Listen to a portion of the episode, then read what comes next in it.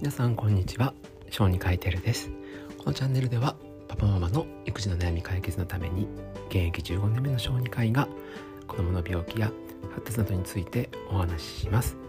今日は鉄欠乏性貧血つまり鉄が不足して貧血になっている時にあんまり取らない方がいいものについてお話をしようかと思います、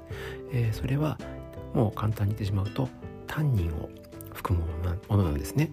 でじゃあタンニンを含むものって何？って言われるともう代表的なものは、まあ、飲み物とかになるんですけれどお茶コーヒー紅茶。このようなものは、えー、タンニンを含みます。でタンニンがその鉄の成分と、まあ、ひっついてしまうんですね。でそれによって吸収を阻害してしまうということが分かっていますからもし今貧血で困っている方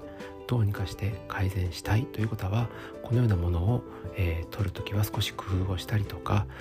もし鉄のお薬を飲んでるのであれば一緒には取らないようにするということをお勧めします。まあ、でも小児科医もしくは子供という点からすると例えば緑茶であったりコーヒー紅茶をちっちゃい子が飲むっていうのはあまり考えられないですよね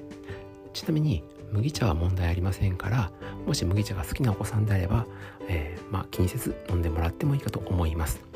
でこのタンニンの話を調べてた時にちょっと面白い話を見つけたので、まあ、一例として紹介したいと思います。えー、子供がよく飲むインクレミンシロップという鉄のお薬シロップ剤があるんですね。でそれを飲ませてたお母さんがある日薬剤師さんにですねどうもうちの子供の口の中が真っ黒になってるんだけどなんでっていう相談があったらしいんです。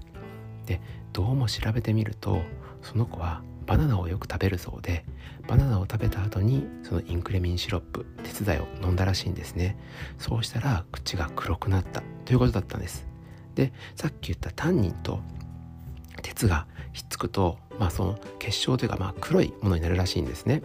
でバナナっていうのは量は少ないんですけどタンニンがまあそこそこにある食べ物らしいんです。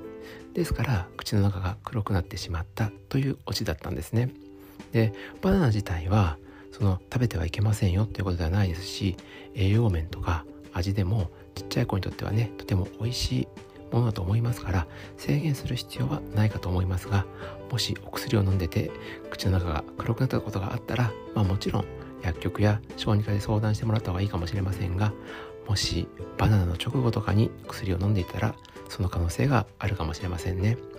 私はこの話を初めて聞いたのでちょっとびっくりしましたがその薬剤師さんホームページでいろいろ実験もしていて実際バナナに、え、インクレミンシロップをかけてみるとやはりだんだんとその黒いのが出てきたそうです、はい、やはりタンニンが含まれてるんだなというのがそれでも分かりました、は